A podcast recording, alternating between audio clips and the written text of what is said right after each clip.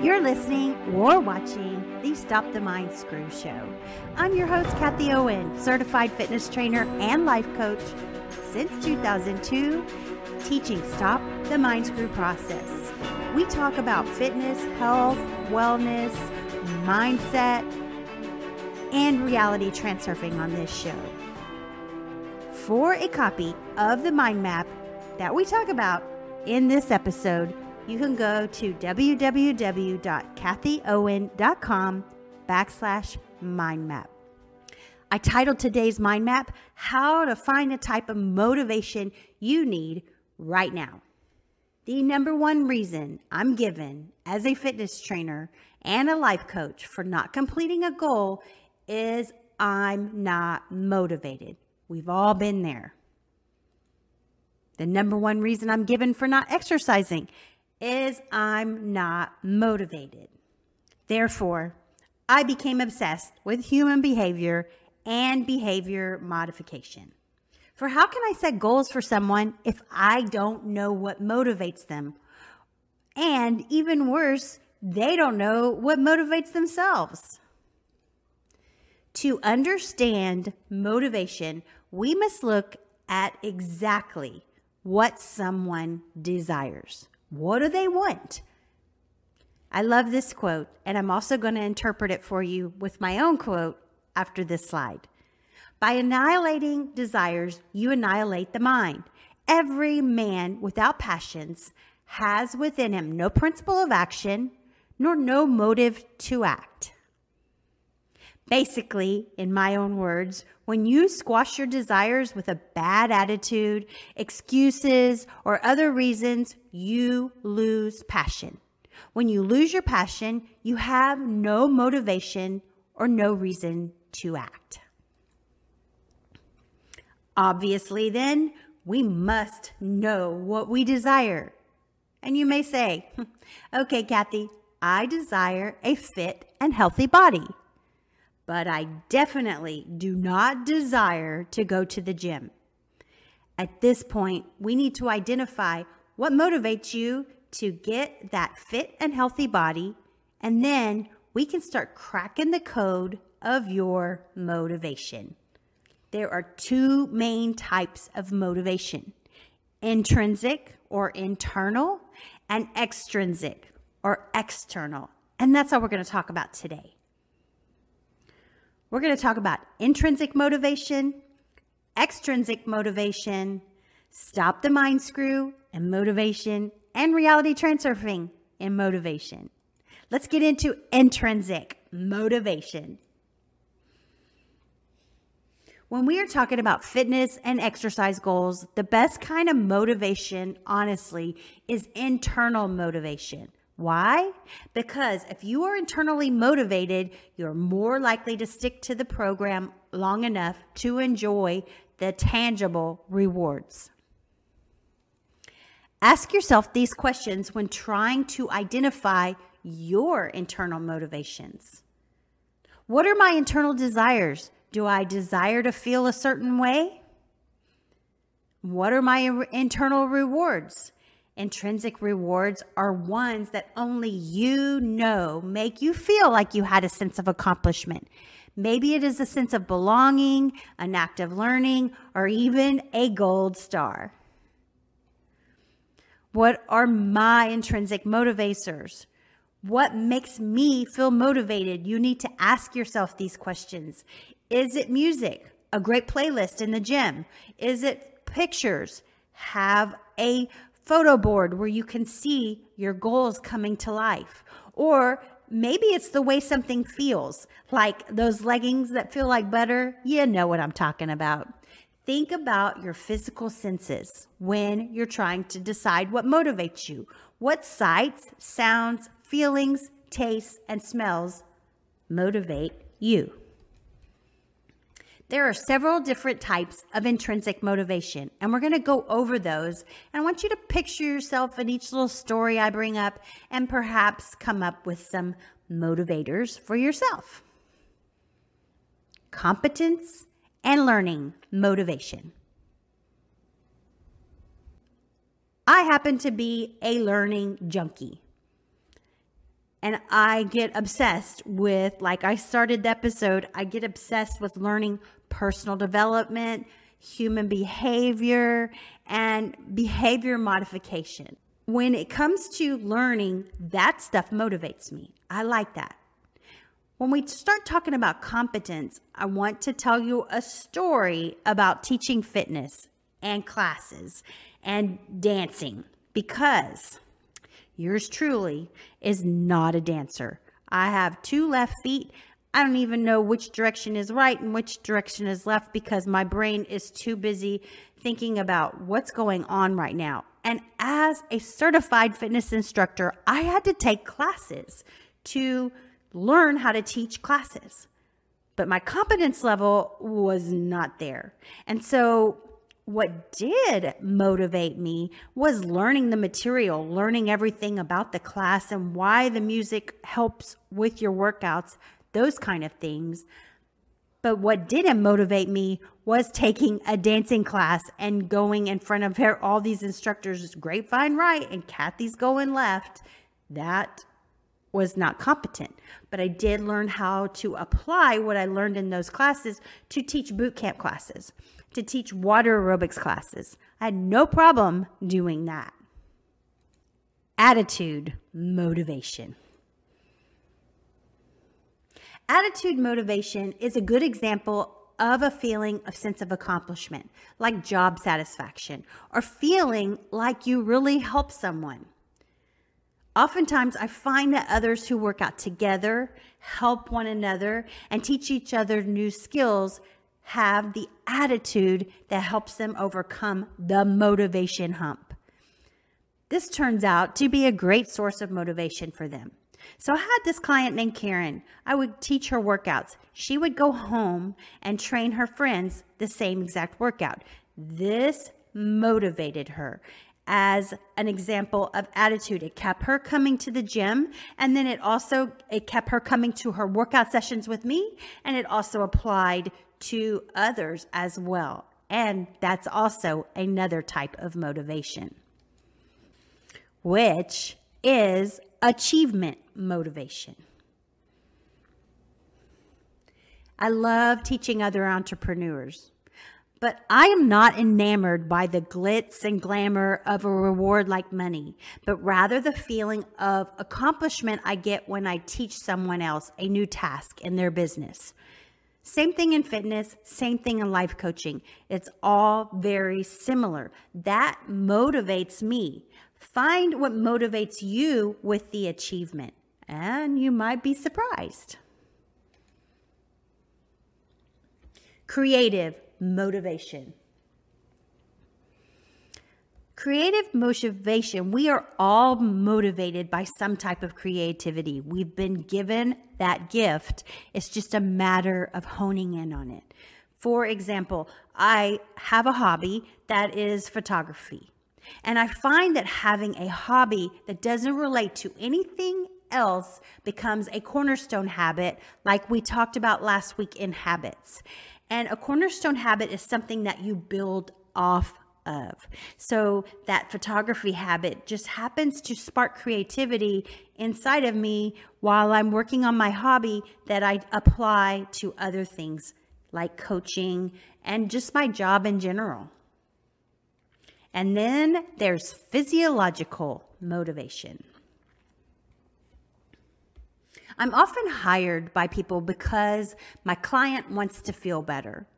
Maslow's hierarchy of needs discusses this very well about how all humans are motivated by basic needs such as food and shelter, as well as higher level psychological needs and self fulfillment. These needs are innate in all of us, and we are internally motivated to achieve them at all costs making it helpful when trying to understand the thought processes of ourselves or others. So, the physiological needs, finding food and shelter, getting your basic needs met, then we're motivated internally to achieve those because it's just a basic human instinct to get our needs met. So, the law of survival. So, the types of motivation of intrinsic motivation we have are competence and learning motivation, attitude motivation, achievement motivation, creative motivation, and physiological motivation. So, the next type of motivation we're going to talk about is extrinsic motivation. Extrinsic motivation, remember, comes from external circumstances. Extrinsic motivation represents motivational drivers that focus on external rewards, like getting a raise or avoiding punishment. Extrinsic motivation relies on outside factors to incentivize you to achieve a goal or engage in a task or a habit, making it potentially less sustainable than intrinsic motivation because it's outside your direct control. When trying to identify your external motivations, ask yourself these questions What are my external rewards? Is it part of being a social group? Do I enjoy about being around different people? Does being around others give me a feeling or a sense of accomplishment? And does the external environment I am in create motivation for me? Just like there are types of intrinsic motivation, there are types of extrinsic motivation. Incentive motivation. At my place of work, we have what's called a scavenger hunt a couple of times a year. And these people that participate in the scavenger hunt are motivated by incentives or extrinsic rewards. And oftentimes, the person inspired by incentives will complete the challenge or skill, but will not follow through until completion. Once the incentive is won, they quit. Or if they don't win the incentive, they quit. Fear motivation. You got your doctor breathing down your neck, or perhaps you're fixing to go on vacation and you want to have that beach body fear motivation can disappoint you. Why? Because let's say you start feeling better, then you quit exercising. Why did you start to exercise in the first place? Remember that. Your desire, you lost motivation. Or let's say you did the exercises to get fit for the summer, but you injured yourself and were unable to complete the journey. You too lost motivation. power motivation. I have a very funny example for this one. Call it the Napoleon syndrome or the gym rat who's in the gym lifting all these heavy weights and picking them up and dropping them, picking them up and dropping them. I get why they're doing this, but there was a time I was working out at this gym and the the gym was actually upstairs. And they would pick up and do their deadlift and drop the weights. I mean, all the way down because they were probably doing a clean press where they press it all the way up and then drop it all the way down. And actually, the other day I was in the gym and I saw this guy doing this and he was, he was just grunting and groaning and dropping his weights and a huge distraction all the way to the locker room. I mean, the guy, when I worked out at the gym where the gym was upstairs, it sounded like thunder. And people who were inexperienced going to the gym were like, what is that noise? Or it's a huge distraction. Even worse, we know what that person sounds like when he's having sex. I'm just saying. And that's just gross. But I've been in a gym long enough to know that this is what happens. And it's a power thing. It's a power trip these people have to go on. Because if you're strong enough to pick it up, you're strong enough to put it down nicely.